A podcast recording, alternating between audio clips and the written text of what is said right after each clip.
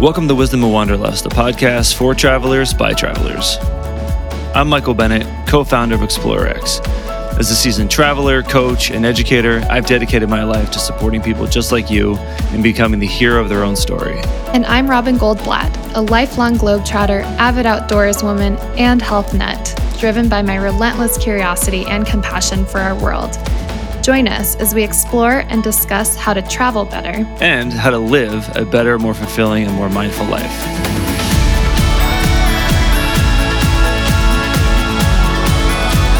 Hey, you guys, welcome to part two of our interview with Dr. Don Mankin.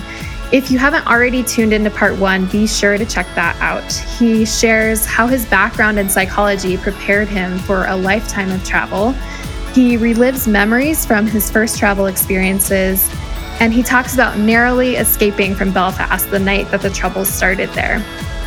Now, in the second half of our conversation, Don will share some of his most memorable travel experiences, lessons learned from a lifetime of travel, and how to travel like a travel writer.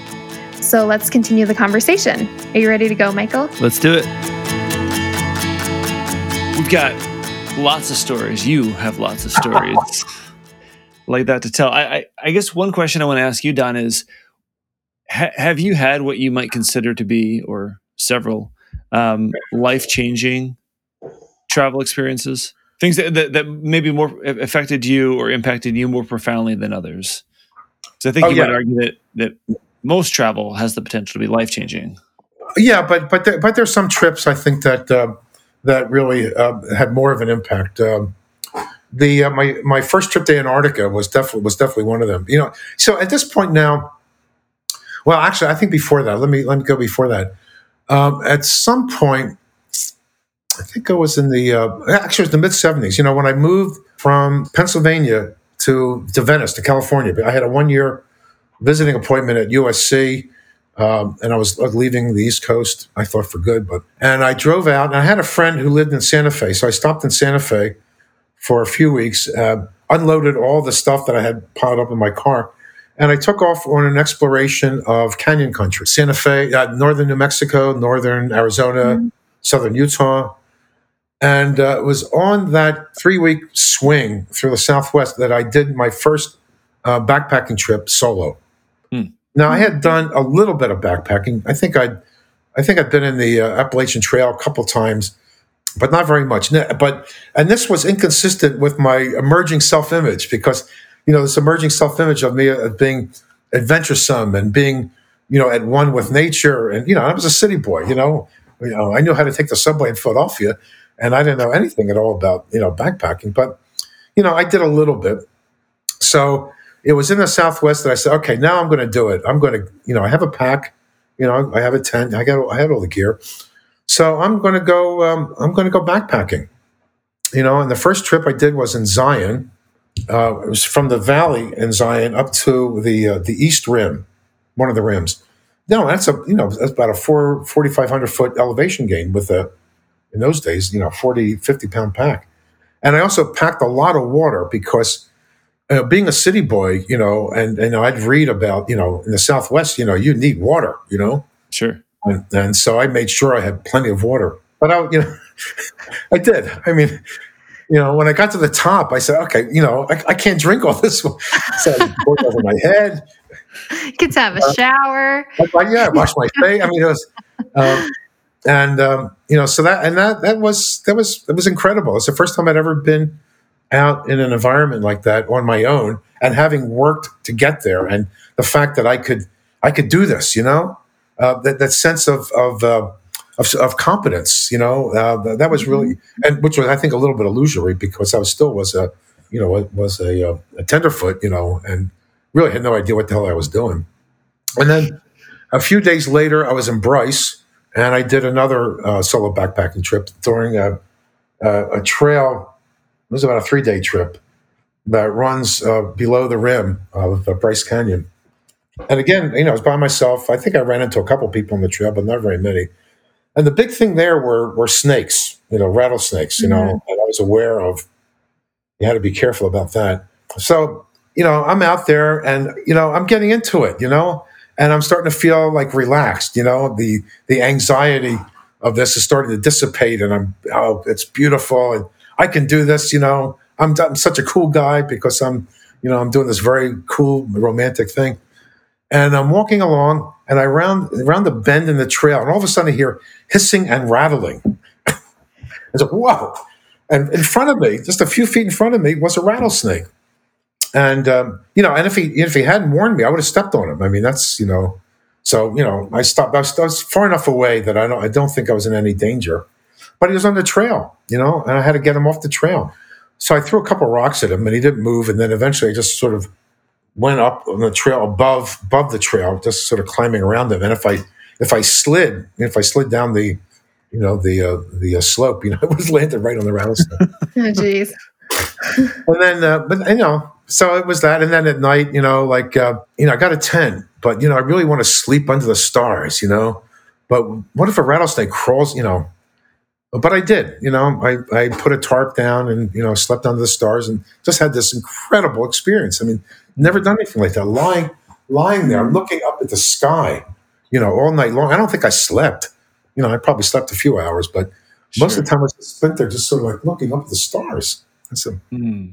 so I think those those were, and then that continued a, a tradition. You know, like every year, regardless of what I was doing, uh, I would take a break, and I usually head to the Southwest, uh, frequently frequently to the Zion backcountry, and then sometimes around Tahoe, up in the uh, Sierras. You know, out, out of Tahoe. You know, and so I would do that. So that was, so those trips, I think, as a as together just was completely you know changed uh, everything uh, for me um, sounds like between between your trip to the uk and, and ireland and and scotland and all that and then now your trip in the southwest. It was almost a an unveiling of who you are. Yeah exactly.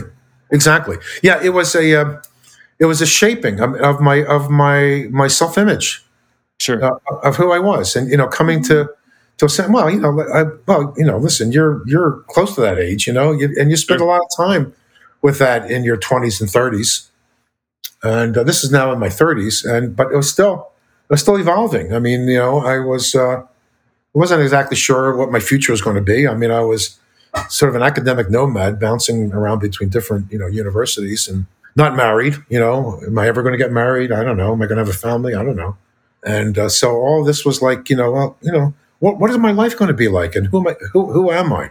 And what's my, my, because I, um, you know, to be honest, I mean, going back to, you know, growing up, I, I grew up, frankly, as, as an anxious kid. That's the way I see myself, as not, not very self confident and anxious about. My, my father was sick when I was growing up, and you know, I mean, you know, there's other stuff that was going on, and uh, so this, this, you know, in my 30s, in my 20s and 30s, beginning to develop an image of competence and uh, and joy, you know, and uh, that that things will work out, and I have some control over my life and all that. And I think the backpacking was a very very important part of that, and the book. Mm-hmm. I think my uh, my work stuff in the backpacking, I think, is really what what sort of shaped, you know, that uh, you know that sense of self. I, I what I guess what I want to ask you is throughout your travels, through all of your stories, you know what what have you learned about yourself? What have you learned about the world? What wisdom have you accumulated over, you know, 79 years to be of a lifetime of travel? Uh, well, I think the thing that I learned from, um, from especially the later travel to when I started traveling to Southeast Asia, and this actually became a very important part of my work, is, you know, when I first went to Japan, you know, so you've heard that story in 1971, you know, I didn't like it. You know, I went there for a conference. It was August. It was hot. It was smoggy and I thought that the Japanese culture was too much too consumer oriented. You know, they were just mm-hmm. wrapped up in, you know, uh, all the forerunners of you know what we now associate with uh, Japan, Japan, uh, Japanese uh, anime, and you know, and other stuff. And I thought it was very superficial, and I, I, I didn't like it at all. But then what happened uh, uh, into my into into the '90s as I was getting older, and I started traveling in Southeast Asia for business is that I started to develop uh, an appreciation for those other cultures, cultures that I was very judgmental about earlier. And, and you know, I mean, after that trip to Asia, I decided I had no desire, that trip to Japan, I had no desire to, to travel in Asia It just wasn't my thing. But then going there and uh, at a later age, uh, traveling uh, fairly extensively in Southeast Asia, I developed a, a an not a, it's more than appreciation. Appreciation is not quite not quite the right word, but for other cultures, and it's I'd, I'd say it's more like an embrace of what other cultures have to offer, and that mindset uh, that that I developed. In fact, it was sort of honed by an association with a colleague of mine that I worked with for 15 years, Susan Cohen, who had a background in doing research in teams. And she called it lateral skills, the ability to communicate and relate and empathize across cultural boundaries. So it's more than it's more than just communicating, but it's also embracing other cultures for what it is they have to offer and how uh, you can incorporate what the, the, the knowledge they have and the the perspectives they have, the food, the music, the culture, and incorporate that into your life and appreciate that, you know, and make that, you know, part of of your of, of your life, you know, and and how you relate to the rest of the world. And I think that's what happened in the 1990s in particular. I, I started developing that appreciation, and then it became actually a major concept in the work that Susan and I did uh, when talking about collaboration. We wrote, you know, a couple books on on collaborating mm. and that lateral skills, that ability to to empathize. And so it's more than just communicating. It's really being able to put yourself in the shoes of somebody else from another culture that thinks differently than you do. And I think that's really the key. And that's and, something that you gain from yeah, all of your travel experiences. Exactly. I, I think if I hadn't been doing that, uh, the international travel, particularly, and particularly into Asia, I, I, might never have come to that realization, or I might have come to that realization in an academic sense, in an abstract academic sense. But I came to that realization in a um, in a, in a very personal sense. I mean, it become became a, a, critical dimension of, of who I am. So, how has that impacted you and how you live your life? Well, it's uh, uh, back in the days when we actually used to be able to travel in the city, when I used to be able to go out. Michael, you, you know Los Angeles. I mean, you know, I do things are far flung and traffic is terrible and all that. And the typical West Side attitude is that you're not going to drive anywhere if you don't have to. Um, you know, uh, anything east of Sepulveda is like you don't go there. But what I learned is that that's where all the interesting stuff is culturally. Hmm. You know, all the people on the West Side are like us. They're white, they're well educated. You know, they're, they're liberal. You know, and uh, but you know when you travel east, then you start running into uh, Hispanic culture, you know, Thai, uh, Armenian, you know, um, uh, Chinese, Vietnamese. I mean, you Korean. know, Los Angeles is a great place for being exposed to all these different cultures.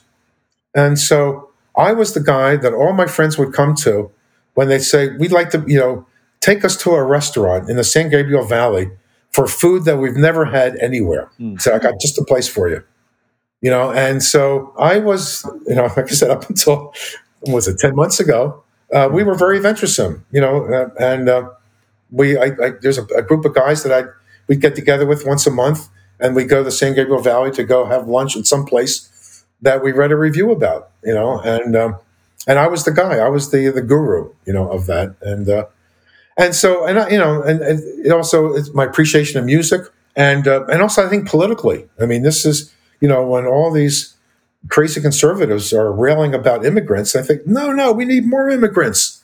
This is what makes life interesting. This is what makes life richer. It, it you know, it it, uh, it, it adds you know diversity to your life, um, adds a potential for creativity, for innovation. Uh, so I think this has been a major, uh, and, and, I'm not sure that I would have come to that realization, at least not so uh, personally, mm. uh, if it hadn't been for the travel experiences. Tell us about your story of how you made the transition from psychology and consulting to travel writing. It was, I think, in 2005. I had uh, my my most recent book on uh, collaboration on international and cross uh, organizational collaboration had been published. I think a few months before. Uh, and also a little bit of context too. The uh, I, I, I, had a co-author, this Susan Cohen, who I had mentioned earlier, who uh, we worked together for I don't know 10, 12 years, maybe more. Uh, we were good friends, and uh, it was the best collaboration I ever had. Uh, Michael, you know, uh, you're you're second best, but uh, I'll take Susan, it. I'll take it. it. it. was an incredible collaboration. We just uh, we liked each other a lot. We really enjoyed getting together and talking about stuff and plotting out our most recent book and you know whatever. And she was my partner in all this stuff. And she um, developed uh, a rather aggressive form of breast cancer um, while we were working on that last book. So uh, once the book was published, she was still alive. You know, she was she was battling, and so you know she wasn't my partner anymore in research. I mean, she was she had other things that she had to deal with. So, so okay, that was the context. So I, I had my this my the latest book, and I'm having a dinner with a friend of mine who was actually a former student in 1970. He was a sophomore in I think one of my classes so I was, uh, we're having dinner, and I'm giving him a copy of my book. So I give him, I give him the book, and he says, "Don, do you mind if I give you some uh, career advice?" I said, "Sure." I mean, you know, here's a guy who's making, you know, umpteen, you know, millions of dollars, or you know, however, he's making a lot of money. He's very successful, and uh, you know, career advice from somebody that's successful. Sure. I said, "Yeah, sure." He says, "Stop writing this shit." You know, and that's exactly what he said. So I'm not, I'm not censoring it. And sure and I said, well, you know, of taken aback because I thought this was a pretty cool book. And, you know, then he explained, he said, uh, you take great trips. You tell great stories about your trips. And the baby boomers, you know, and this is what he was, this was his area of expertise was, you know, the baby boomers. He said the baby boomers who are now in their 50s and 60s would love to hear your stories, you know, and, and you can make a lot of money as a speaker uh, on this on this on the speaker circuit talking about adventure and also talking about adventure as a transformational experience. So you know it was more than just a travel log. It was actually talking about it as a profound psychological experience. And when he said that you know i had that that experience that light bulb going off. I mean you know it's a, it's a cliche but that's exactly what happened. It was it wasn't like you know gradual or questioning or pushing back and saying you know what do you mean? And it was always, oh, yeah, of course, you're right. Uh, except he wasn't right. You know, it, it, was not a way to make a lot of money. So, uh, but he was right about it uh, being a much more uh, interesting. And you know, and frankly, with uh, Susan no longer available to me as a uh, a research partner, I, I, didn't see a way forward in d- continuing that work and deriving satisfaction from it. It just it really felt like I had really run my you know, run my string, you know, on that. Mm-hmm. So I was ready. And so uh, that night we went back. I was staying at his place. We went back to his house, went to his office. We started noodling a little bit about a, a, a proposal for a, a, book. He got me in touch with uh, his agent, uh, who got, got, got me in touch with another agent. Um, and then you know that was it. That's how it came. And then just to add another little bit to it, so, in working with the agent, she said that you know there isn't much of an, a um, a market for travel memoirs unless you're famous, like uh, uh Andrew McCarthy. So you need to make it more practical. Well, I didn't know anything practical. I mean, uh, you know, I had good stories and I did great trips, but I didn't know much practical. So then I, she said, "Well, can you find a um, a co-author?" Uh, so I got on the uh, the internet and I started looking for possible collaborators, and I ended up talking to the president of uh, Lindblad. Anyway, I, talked to a couple of people, and they said this sounded like an interesting topic, uh, and they would love to to uh, to work with me, but they you know they didn't have time. You know they were you know they had companies to run, and then I found uh, Shannon Stowell, who was the president of the Adventure Travel Trade Association, mm. and uh, so I sent him an email. I said, "Are you interested in in working with me on this?" And he replied, "Yeah, sounds sounds interesting." Why don't you come to Seattle for the first meeting of the Adventure Travel Trade Association in 2000? I think it was 2005 or 2006. I forget oh, wow. exactly when it was. And we'll talk about it. And that's how it all started. And that turned into writing the hula hula. Now, the, the title, which is confusing. I mean, I had, had a friend of mine say, Oh, yeah, that book that you wrote about Hawaii which is clear to me he never read the book. I gave him a copy, but he never read it. The Hula Hula is a, a river in northern Alaska that starts in the Brooks Range and runs uh, to the Arctic Ocean. And it was named by uh, two whalers who got stuck in the two Hawaiian whalers who were on a whaling ship that got stuck in the ice at the mouth of the river in the 19th century. And so I guess they were homesick, so they, they named the river the Hula Hula just to remind them of home. So that's how it got that name. Uh, and that was that was also a trip that was very transformational for me. It was a very very impactful trip. Um, you know, it was a float trip. It was an 11 day float trip from the Brooks Range to the uh, to an island uh, off the coast uh, in the Arctic Ocean. Empty. There, no, there's nobody there. I mean, this is uh, through the Arctic National Wildlife Refuge. There's nothing but grizzly bears and caribou and wolves and you know all kinds of musk oxen. I mean, it was just an just a mind blowing trip with the scenery that that Arctic you know scenery, midnight sun you know scenery.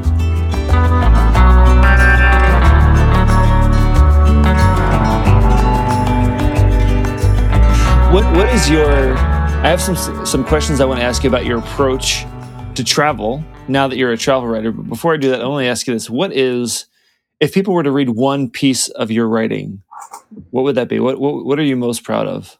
Oh wow, that's a tough one. You can cheat and give me two or three. Well, I think my I think my funniest actually was about my trip to Montenegro, and that was the first time I won a, a gold award from the uh, North American Travel Journalists Association, but it wasn't because of anything transformative. It's just that our guide was an incredible character, and I made the the uh, story about this this guide, you know, who would say great things like. Uh, Love is not potatoes, my friend. Do you have any idea what he meant what, by that? What does this mean? yeah, yeah, what did he mean by that? Do you have any idea? Well, yeah, love love is not to be taken for granted. You know, I mean, it was, it was actually quite profound when you think about it. Sure, sure, sure just sounded ridiculous. Um, let me think. What else? well, the um, I think the, uh, the, the the title chapter from uh, from this book I think was uh, riding the hula. Yeah. Uh, the uh, the chapter that I have on Antarctica, my first trip to Antarctica, which I think was uh, was pretty pretty formative. you know, actually, the chapter Ethiopia. Mm. Which I think because th- that was a that that that required a deep dive. Some some some places that I visit don't require a deep, a deep dive. It's all out there on the surface, or the, the the theme, you know, comes with the with the place. Like you know, Northern Ireland. I mean, you don't have to dive deep to find what's the theme in Northern Ireland. But in Ethiopia, you know, the, the theme that takes you from a description and an experience of an event of events and and and places. You know, we did this, we saw this, we did this, we saw that da da da da da da da. And you know, it's it can be a, it's, it's a journal. You know, day it's one travel log, right? Yeah, it's travelogue, right?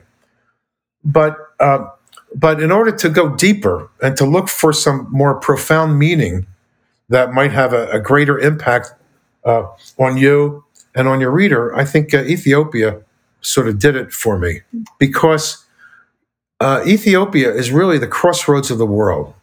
Because where it's located, if you look on a map where it's located, it really is literally, physically, the crossroads. It's where European travelers would pass through Ethiopia to get to Asia or to Africa, where uh, Arabs and Berbers would come from, you know, the Middle East, you know, into Ethiopia. Africans, you know, would would travel to get to uh, the Arab countries or to Europe. Mm-hmm. So it really was the, uh, the it really was the crossroads of the world, and you can see it in the faces of the people. And then there is this other dimension for me, particularly, this is very personal to me, is that um, the Ethiopia was strongly influenced by Judaism. And wherever you go in Ethiopia, you see over doors, you know, lintels, I guess they call them, you see stars of David, you know, all over. Hmm. You know, and of course, there's a story about the Ethiopian Jews, the Falashas, that were rescued uh, by Israel and, and uh, transported to Israel.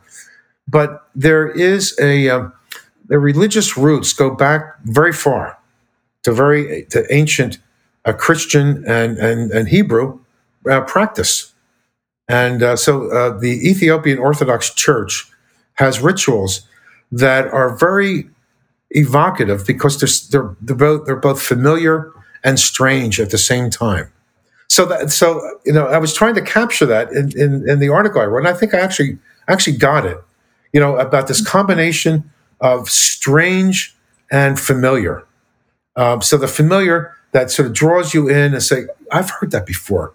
This sounds, you know, and but then but there's something really different about it, and I think that um, in terms of um, for me, uh, it felt very personal, mm. uh, and and trying to to and and so when I was there, I was trying to figure out, you know, what's going to be my theme, what's the story here, mm-hmm. you know, and it, it really it, it, didn't hit me right away, and it was only uh, actually it happened when we were visiting some uh, some temple, uh, some church, Ethiopian church, and there were two uh, young boys sitting out in the yard underneath a tree, and they were chanting and I said, that chanting sounds familiar to me, you know? And it sounded to me, reminded me of like two Jewish kids practicing their bar mitzvah, mm. except they were Ethiopian and, they, you know, it was completely different. Sure, Where can somebody find your writings? Uh, well, the best place is to go on my website and to click on articles. And all my articles, there's links to all my articles. They can also go to my blog because I use my blog as sort of like a, a dumping ground for all my photos and my initial thoughts. So it's not as well formed. It's the, the, the blog is more journal like. You know, this is what we did. You know, sometimes I, I get over into deeper meaning, sure. and I get a lot of photos. You know, on the blog. My articles, unfortunately, there's uh, usually only one, two, or maybe three photos at most, and I don't get to pick them. My the, the editors, you know, pick the photos, so they don't always pick the photos that I would like them to use. So between the uh, the blog and the articles, they can uh, you know they get a very good sense of of the places that I've been. And that's adventuretransformations.com. Exactly. Cool. Correct. So so I want to go back to your your sort of approach to travel as a travel writer because I think what what I want to learn and I think what a lot of our listeners might want to hear about is what do you do differently now or how do you approach a trip differently now than maybe you have in the past you know, sort of through the mindset and through the eyes of a travel writer. Is there anything that you do differently before the trip to sort of either adopt a particular mindset or prepare for the trip differently than you than you would have before you began travel writing? Well, I'm not sure about that uh, because I, I think that I've always approached my trips in fairly much the same way, except for taking notes, and I'll get to that in a minute. Uh, but I think there's something that I do that I think most travelers don't do. So I think that's what's different. When I was a psychologist, uh, one of my early topics that I was interested in before I became really immersed in industrial and organizational psychology, uh, I was um, studying the psychology of daydreaming. So I was really into daydreaming and how we use daydreaming and how daydreaming can be a tool for thinking about the future, for planning our lives, you know, for creativity, you know, and stuff like that. So I was really into that. And, and, and I've always been a daydreamer anyway. So going back before that, when I was a kid, the sci-fi stories or just fantasizing about being somewhere else because I wasn't happy where I was. Right. And sometimes as a, as a, a, a means for getting through a boring job. In fact, I, I had one job that was so boring that I actually wrote a whole novel in my head over the space of about a month. I never wrote it down. So, uh, so daydreaming has always um, sort of interested me, and so I approach every trip. So daydreaming is a tool that I use for determining whether it's a trip that I really want to do. So I mean, I try to, you know, so you have to read a lot to get some sense for what the trip will involve, and then you think about it. You know, daydream. So, yeah, here I am. I'm, you know, walking here. You know, I'm getting ready to go out for dinner. You know, I'm hanging around in the hotel. You know, so I use the daydreaming to try and get a sense for what the trip might actually be like. I said, uh oh, wait, this trip means I have to spend more time with people than I'd like. Or, okay, maybe that's not such a good idea. You know, mm-hmm. so I, I, use it for to, to, get a sense of whether it's something I want to do. But then I also use it to help uh, plan my my packing. Mm-hmm. You know, what kind of clothes I'm going to need, what kind of gear I'm going to need. So I start to imagine that I'm walking through the city. What kind of clothes do I need? You know, what kind of shoes? What, you know, is this like a formal place where I need to be a little more dressed like Paris? Is this a place like in Southeast Asia where um, you can't enter temples in shorts? You know, you know, stuff like that. So you, you fantasize about what you'll be doing. And then I use that as a mechanism for, for putting together, you know, my packing list. So in terms of preparation, then uh, that also gives me an idea about whether I need to do some training. Sure. You know, oh, I'm going to be on a bike for six hours a day. you know, uh, pedaling for 33, you know, miles every day. You know, I better do some training for that, or I'm going to be doing a lot of hiking. So, in terms of preparing for the trip, uh, packing gear, and also training, and then anything else that I, I might have to take care of, you know, so daydreaming is a very uh, active tool that I use to prepare for those trips. Has your accuracy in your daydreaming gotten better as you've traveled more? I mean, like, put differently, like, does the experience match what you thought it would be more often than not? Yeah, I'm. I. Uh, I, I. I haven't. I've made very few mistakes. I think there's been very few trips that I've been on that I regretted being on, and I think not since I was travel writing. Actually, I think uh, for all the all the travel writing, all the trips I've taken as a travel writer, uh, have all panned out in, in, some way or another. Sometimes maybe not as good as I thought, but still, you know, good enough. There's only one trip that comes to mind that really ended up uh, being a, um, a bit of a disaster, and that but that was before I was a travel writer. That was a kayaking trip in Belize where we got marooned on an island for four days. So, do you? What do you do, if anything, to prepare for the culture, the language? If you're going to a place that's new, to you? Do you do you read books about you know from local authors? Do you watch television programs about the destination or shows, or do you just show up and embrace? Uh, that's I'm terrible. I'm, I'm I'm sort of lazy that way, and and and also it's it's like I'm not sure I want to know too much because I want to be surprised. So I, you know I want to go in with a little bit of a blank mind, not completely, uh, and and I can do that because when I travel with my wife, she's just the opposite. Hmm. You know, so my wife will do all of the reading. You know, she'll read literature, she'll read Laotian crime stories, you know, and so I have her to rely on to fill me in for, for what I'm missing. If I'm if I'm on my own, then it's a bit of a it, it could be a handicap, and and I always tell myself I should I really should read more. I should be better prepared, but I, I don't think I think I'm very rarely as prepared as I should be. It's, um, it's funny you say that. There's there's I think almost every many travel industry experts and writers, you know, you ask them about their preparation, and it, it, it's constantly, mm-hmm. well, I should do more reading, I should do more preparation, I should do this, but but ultimately they don't. And I do wonder, you know, if that doesn't, in a way, contribute to the quality of the experience when they're there right? Because you're not looking for specific things right? You're not you're right. not you're you're really maybe more open minded than you would be versus saying oh i'm expecting to experience a b and c. Exactly. And and also i think it enables me to come to my own understandings of where i am. I think if i read too much i'd go into a place and so oh yeah right this is what they talked about you know?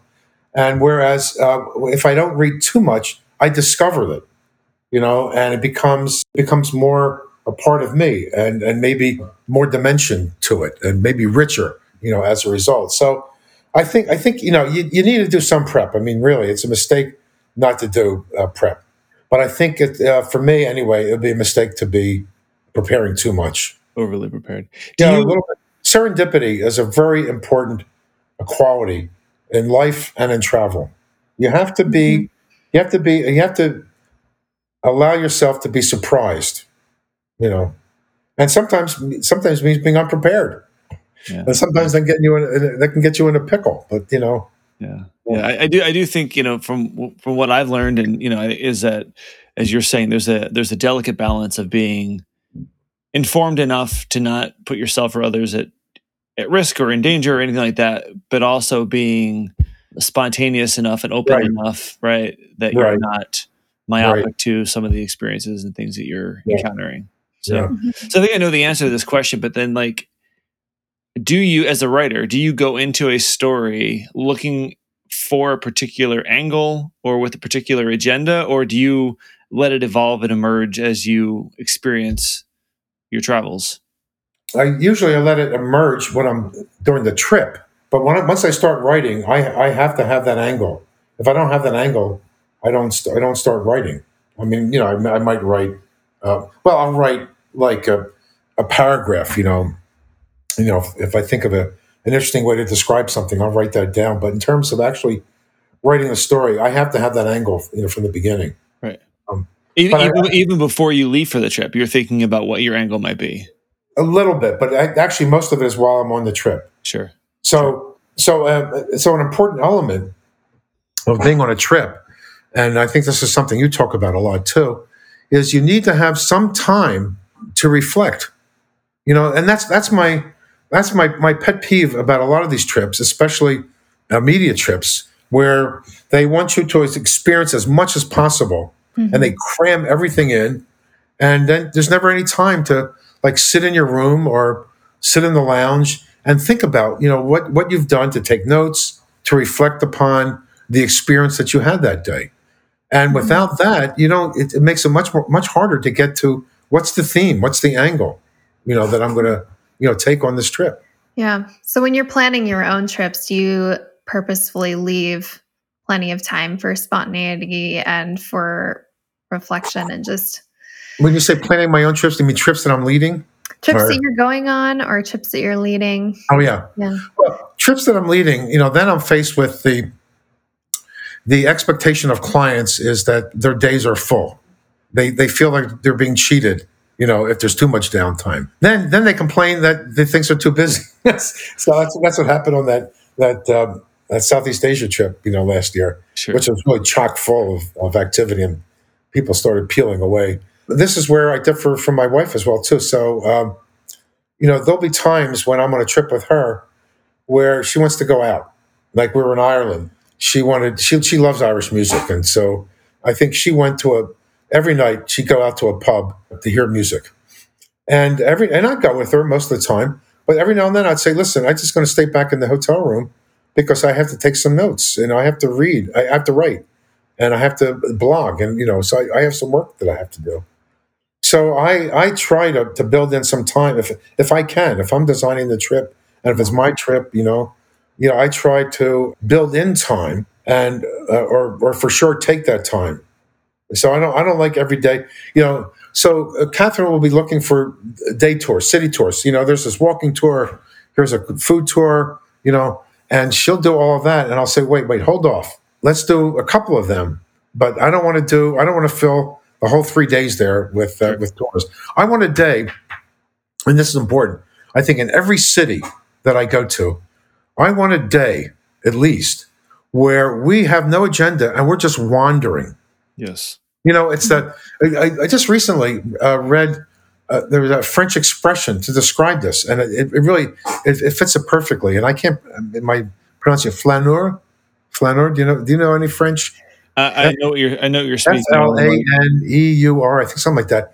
But it means that wandering in a city and observing, you know, looking at the architecture, looking at people and what they're doing, and and I I love to do that in every city that I'm in. Is, is if it's a walkable city, you know, and uh, you know even cities that aren't that walkable, I'll try and find a place that you you can walk where you wander and you don't really have a, an agenda, and you have a map so that you don't get lost.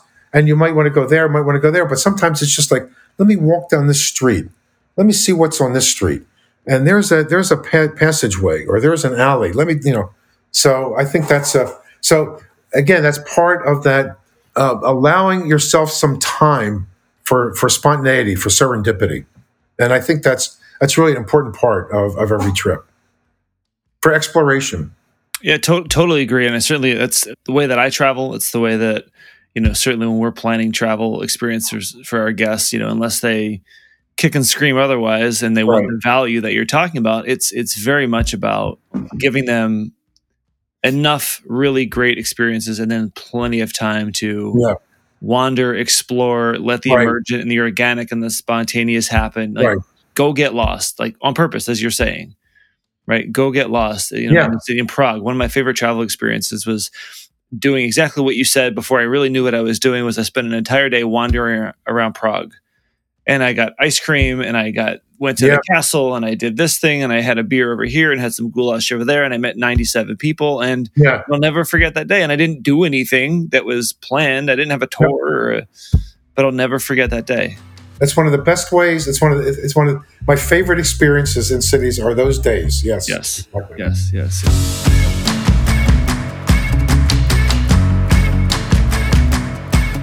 So, what do you do while you're traveling, while you're exploring, especially when you've got free time? Any, anything that you do that that allows you to engage at a deeper level than maybe you had in the past? First of all, I get up very early, and, and this is uh, easy for me because um, I, I wake up early at home. I mean, you know, at home I'll be up at 5 a.m. most of the time, sometimes earlier. So when I'm traveling, uh, I, I get up and I, I, intentionally get up, you know, early. So I like when, you know, like if I'm on a on a ship, for example, you know, I'll get up early and I'll wander into the lounge and get a, a cup of coffee and go out on the deck. And there's usually uh, maybe one or two other people, you know, out there. Sometimes I'm uh, up there before everybody else, and that's my favorite time of the day. Mm. Is just getting up before everything starts, before the the all the activity starts, and you know, and it's I, I usually have a good hour or even two, and if it's a you know if it's not too cold, I mean I'll be outside, uh, and you know, and, and maybe I'll take some notes. Frequently, it's just to have the experience the notes is usually uh, late afternoon after we an excursion is over before dinner. Mm-hmm. You know, there's always like uh, getting together with other people that you're traveling with for drinks. So I like to do that, but I also like to have a little bit of time to myself. So I try to to juggle that. You know, find some time uh, by my you know to myself, or you know, it, it's not uncommon for me to take my notebook into the lounge. You know, get a drink, and while other people are around, I sort of enjoy that little bit of buzz of hearing other people and taking my notes every now and then, looking up, talking to someone, and getting back to to my notes. And in the evening after dinner, uh, I'm not a big one for hanging around in the bar. Mm. You know, I'll do that for a little bit, and sometimes I sometimes I do it because I enjoy it. Sure. But uh, I, I, like to to get back to my room or my cabin or wherever it is, mm-hmm. or my tent. Though I, I, think my camping days are, are over. I, it's hard for me to imagine going camping. Robin, I've heard this like 10 times over the past six or seven years. So yeah, I'll well, when I say it. Yeah. but, you know, there are things that happen to your body that make it. You know, sciatica, for one. Sciatica, exactly. I mean, yeah. And so to have, uh, sometimes, sometimes I, I just, I just, I have a book and I just read, you know, mm-hmm. I, I, may not be writing anything down uh, at all, but, you know, but, but having, having time to myself in the morning and in the evening is really critical, regardless of how I use that time. Mm-hmm. You, you talk a lot about observing this this uh, concept of flaneur, right? Um, do you do you seek out opportunities to actively engage with people there? I mean, do you go up to somebody and invite them to coffee or engage, spark a conversation with them or anything, or do you sort of give them distance and respect that and just sort of observe? Well, it's sort of a little bit of both. But uh, you know, if there is a reason, like we asking for directions, people come up to me. They uh, they recognize that I'm a tourist, and for some reason they think they recognize that I'm an American. uh, in Belfast, actually, that happened a lot. Uh, people, the people in Belfast are very friendly. If I go into a restaurant or into a bar, after someone you know nearby, uh, I very frequently end up in conversation with them. But I, I won't. Uh, I won't approach people just to talk because uh, you know I feel I, I, think it's a little bit uh, intrusive. You talked about sort of the the themes of your writing or of a particular experience sort of emerging. What's that process like for you? How do you sort of begin to identify that theme? It's, it's, it's just thinking. Yeah. Uh, it's um, analyzing, thinking. You know, let me think. Um, an example. So, uh, Indonesia, this la- this last trip to Indonesia, it was uh, it was on a boat. Uh, we went from Raja Ampat, which is great snorkeling, through some other provinces towards uh, Papua New Guinea, and uh, you know, so I was at that stage of. Um, in fact, I'm looking at a picture on my computer right now. swimming with the whale sharks, getting up early to go bird watching, looking for birds of paradise. So I had, uh, you know, had different experiences, but I didn't have a theme other than it's a tropical paradise. It's beautiful here you know, and um, but we were also, uh, you know, they tell stories about the people there. Oh, we visited. We also it was also a site during the Second World War. There was uh, uh, Japanese soldiers were there. The Americans were based on a few of the islands.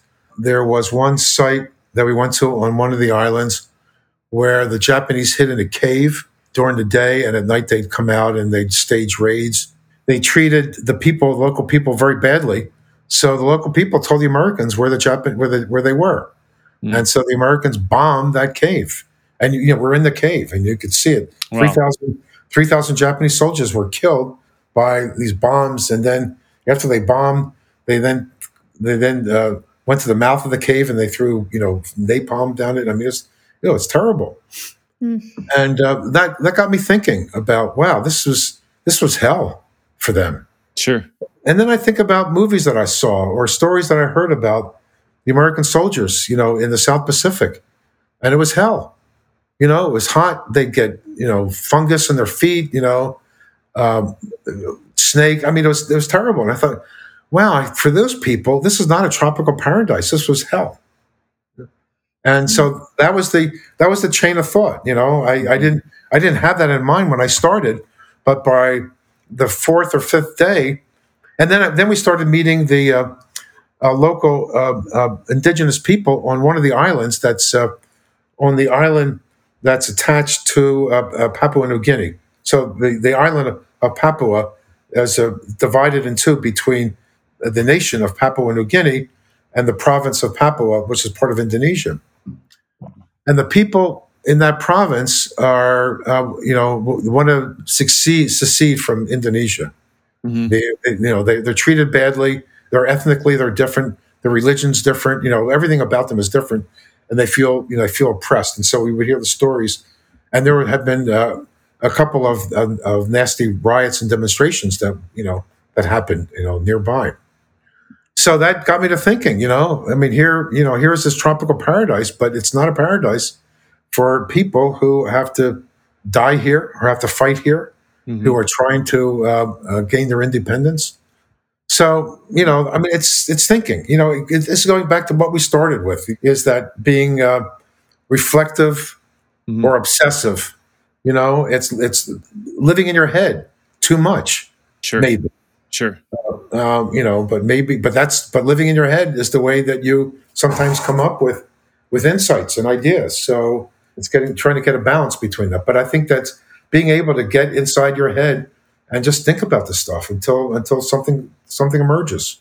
And it does. It always does. Yeah. Don, I want to, I want to, we're going to wrap up here in a few, a, a couple questions for you before I give it to Robin for some fun rapid fire questions for you. But do you believe that travel can be transformational? Oh, definitely. Oh, definitely. It was definitely transformational for me. I mean, I think everything, in many respects, I don't say everything, but a lot of who I am today uh, is because of uh, my travel experiences. It's not just because I became a travel writer, but I think that even before that, it had a very profound impact on me. It just expanded my horizons about the world. It expanded uh, you know how I thought of myself. I think it's uh, I think if, if, if travel is good, it's transformative. I mean, I think that's uh, you know if travel is right, if you're traveling the right way, uh, it's transformative. Yeah. You know, sometimes you know transformative maybe with a small t rather than a capital T. So sometimes sure. it's not profound. You know, it, it, changes you in some way or another. Sure, and, hopefully it, it it has a positive impact on the destinations that we that we travel to as well. Right, that's another story. Yeah, yeah. I think it does. If, if again, to your point, if done well. Yeah, as a matter of fact, I mean, this may be a bit of a sidebar. I'm very disturbed by this uh, trend among uh, millennials or younger or whoever that are uh, uh travel shaming. You know, and I ran into that in Sweden. You know, people who you know this uh, Greta Thunberg, you know, has an impact on the kids in Sweden, and they won't travel anywhere or mm. you know they mm. won't fly anywhere anyway. And a sure. lot of them are just don't want to travel anymore. And I think that's a big mistake. Sure, mm. I understand we're having travel can have a, a bad impact. We got to f- find out ways to ameliorate that impact. But I think, uh, but not traveling is not the answer. Mm. You know, I, I, think a lot of uh, what's happened in this country, you know, the stuff that happened on January 6th and a lot of that whole Trump thing is uh, uh among people who don't travel. Yeah we can get into that. Yeah. I could talk. I could talk on that. No, for yeah, yeah. More, so. Well, it's, it's fear of the unknown, right? It's, it's, it's fear of the unknown. Yeah, yeah. Well, and it's parochialism. Do you? Last question for me before I give it to Robin. Do you believe that people can be transformed by travel, or is it more like we talked about at the beginning that it's sort of an unveiling and an increased awareness of who you really are, or is it both? I'm not sure I make the distinction. Um, yeah, I'm not does, sure. Does someone's values change through travel? Oh yeah, definitely, definitely. Yeah, I mean, I think it's, um, I think maybe it's the most powerful force for change in, um, in a positive way that that we have. That um, you know, and, but listen, I think the problem that we're facing in, in, throughout the world, it's not just in the in the U.S. is tribalism. Is this is increased, you know, plural, pluralism, populism, whatever you call it. But I think it's tribalism where people just identify with their tribe. I think that's a, a major, major problem. And I think the only way to get beyond that is to leave your tribe, mm-hmm. even if it's only for a week or two on a trip. But you know, to get a perspective on other people, to develop some lateral skills for sure uh, for appreciating you know the differences. So I think you know travel is the best way to uh, to do that. Awesome. Don, now I'm going to hit you with a few rapid fire questions. You remember these from when sure. we did our webinar together. Yeah. Um, so we'll just try and keep it brief. Favorite beer? Uh, IPAs. I'm not sure I have one in particular, but um, I'm always looking for new IPAs. But definitely IPAs. And the uh, the hoppier the better. Favorite drug?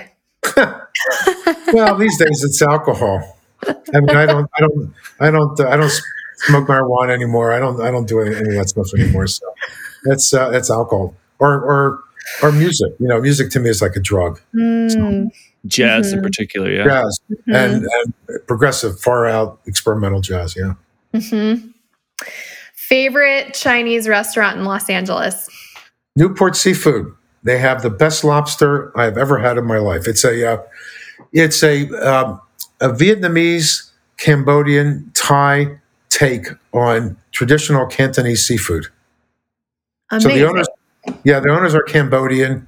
Uh, so they've uh, they've incorporated some Southeast Asian touches into you know they take the concept of the Cantonese seafood and they've introduced these uh, these Southeast Asian touches. It's it's the best lobster I've ever had in my life. Oh my gosh, you're making me hungry. Okay, one thing you miss most about pre-pandemic life? Oh, hanging out with friends, you know, face to face, going to restaurants, eating out, uh, mm-hmm. and travel and hearing and hearing music. So that's not one thing. That's, that's more than one thing. one silver lining of the pandemic. Uh, I got my uh, I fixed fixed up my garage. Nice. Yeah. Now you have a home. I mean, that, that was a major that was a major project. It lasted for about two months. I mean, you can see behind me. I don't know, Michael. I remember the garage was pretty messy. Sure. You know, new paint, new carpet, a new linoleum in the bathroom in there. The the uh, the garage itself looks great, you know. So I, I, uh, I literally only remember it because that's where the beer fridge was. Yeah, that's right. Well, the, the that's right. The the overflow. The overflow uh, beer fridge. Yeah. Yeah, yeah. and uh, yeah, that was a major project. I've been thinking about this for for years, and this gave me the opportunity to uh, to do that. One thing that you always bring with you when you travel. Uh, two things. I'm going to some, hey, cheating's fine. Breaking the rules, Don. a, head, a headlamp and a uh, and uh, earplugs. Headlamp is critical. You know, like uh, you get up in the middle of the night, you don't want to turn the lights on. You know, you wake wake wake wake mm-hmm. up your your partner, you wake yourself up, um, and um, you know, so you need and and you're in a, a, strange space, so you need to have a uh, you need to have a, a headlamp, and also. Uh, I get jet lag, so I spend a lot of hours sitting in bed reading with my headlamp because I can't sleep, and earplugs because places are noisy and mm-hmm. I don't know. Mm-hmm. Yeah. Robin, I uh, I spent about a month at Don's place ah. house sitting in the summer of 2017, and there's a few days overlap where Don came home and I hadn't left yet, and Catherine I think was still traveling, so she wasn't back yet. I think it was the first night after Don got back. I was sleeping on the on the sofa. It was the most comfortable spot for me, and I think it was probably three thirty in the morning. I, I look up and I see a headlamp in the kitchen, and it and it scared the hell out of me. I, I had no idea what was going on. An, an intruder. With a start, I thought there was an intruder. You know, whatever. Grabbed a pillow to throw at him, and then it was just Don grabbing a, a bite to eat or something. okay, last question for you, Don. If you could go anywhere in the world right now, where would you go? Actually, um, Iceland. I, have been thinking about that. I mean, it's, it's, it's one of I, mm. it's one of the few places I haven't been to that mm. is that has that sort of uh, that semi-lunar, mm. you know, polar, you know, Arctic environment, and I, and I would like to go. I've uh, I passed up an opportunity to go there many many years ago because I was working on my book, my sure. and uh, of course now it's become very popular. Uh, but there's still places that uh, you know that, that do the circuit. You know, drive drive around the. Uh, and there's a new there's a road that I think most of it's a gravel road, but it's I think they call it the uh, the Arctic Highway or the Polar Highway, and uh, so yeah, I think I'd, I'd like to do that. Don, I've got I've got one last question for you here. I have a couple questions for you too. So oh, excellent, excellent. Yeah. Okay, if if you could go back and talk to that 26, 27 year old self, you know, the day before you were about to head off to the UK in your first travel experience, what what advice would you give yourself? don't worry, Mm. it's going to work out. Yeah, I mean, is that a, yeah? It's advice. I mean, I I spent a lot of time being anxious about stuff. You know, and I still do. I mean, that's sort of part of my psychological makeup. Being assured at age 27 or 28 Mhm. that it's going to work out, that would have been that would have been great. So, Don, before we let you run here, um, I want to co- plug a couple things. One being uh, our Northern Thailand and Laos trip that we have tentatively scheduled for the fall of 2021. Um, do you want to tell us a little bit more about that and why that experience is so special for you? Well, th- that region uh, is one of my favorite regions in the world. I, I love Laos, and, and it's really it's sort of off the uh, the beaten tourist tracks. So uh, it so it has that. So it's, there's few tourists there. Northern Thailand, um, was just also part of that region. It's really the Mekong River region, and there's so much history in that region, and and culturally, it's really one of the most interesting and unique places I think in the world because there are it's an area that where there are a number of different uh, ethnic tribes that have actually have lived and developed pretty much independent of each other, even though they they're in the, pretty much the same region. So they have very unique kinds of cultural characteristics uh, that you only will find, you know, there. Uh, you got the history of colonialism uh, along the Mekong River. Laos itself is beautiful. It's mountainous up in that area. It's lush and mountainous. There's very little development along the river. Luang Prabang is, I think, one of my probably maybe my favorite city in the world. Wow. Uh, Northern Thailand is a place, you know, uh, Thailand's a very popular tourist destination, but most people go south. You know, they go to the beaches. And I, I've been to Thailand at least 20 times. I've never gone to the beach. I've never, go, I've never gone south. I always go north because that's where the history is. Mm. And that's where all the, the, the cultural, the interesting cultural issues are. Well, not all of them, but, but I think a lot of them. You know, the, the impact of the Khmer culture on, on northeastern Thailand, the impact of China, you know, on uh, northern Thailand. So it's a it's a beautiful region. It's a culturally interesting and unique region. It's also a region that is not overrun with tourists. So you really get to have a, a very special kind of experience without having to jostle in elbows with uh, large tour groups from Germany, Mhm. France, or China. So the- dates for that are October 17th to 30th, 2021. As of now, again, we're going to stay fluid, stay flexible with regard to the COVID situation and, and, and adjust as necessary. But for now, the dates are the 17th to the 30th of October 2021. Don, where else can people connect with you? Uh, through my website, you can uh, you can send me an email, or you can send an email directly um, through uh, D Mankin, D M A N K I N, the number four at gmail.com. And your, So- your website, your website once again is Uh, adventure transformations. dot .com. Yeah, plural, dot com. Dot com. And uh, communications through the website, just uh, actually go to my email. Got it. Got it. Got it. Got it. And then uh, one last plug for riding the Hulahula that can be found on Amazon. Is that correct? And any other local bookstore? Yeah, Amazon. Got it. Riding the Hulahula to the I don't know if it's in the bookstores anymore because it was it came out in 2000, 2008. So Look at think look in the used book section. that's right. Uh, buy it new. I don't get. I don't. I don't make any money off the uh, used book. So yeah, fair enough. Don, this has been a real pleasure. Thank you for giving us uh, and being so generous with your time and sharing your wisdom and I think inspiring a sense of wanderlust in in all of us. And thanks to all, of you for listening. Be sure to follow us on social media at Go Explore X. Questions or emails can be sent to hello at explore-x.com. If you want to learn more about Don's uh, the trip that Don's leading to Southeast Asia for Northern Thailand and Laos, Um, you can find more information on our website under the small group journey section. And until next time, stay safe, stay healthy, and stay adventurous.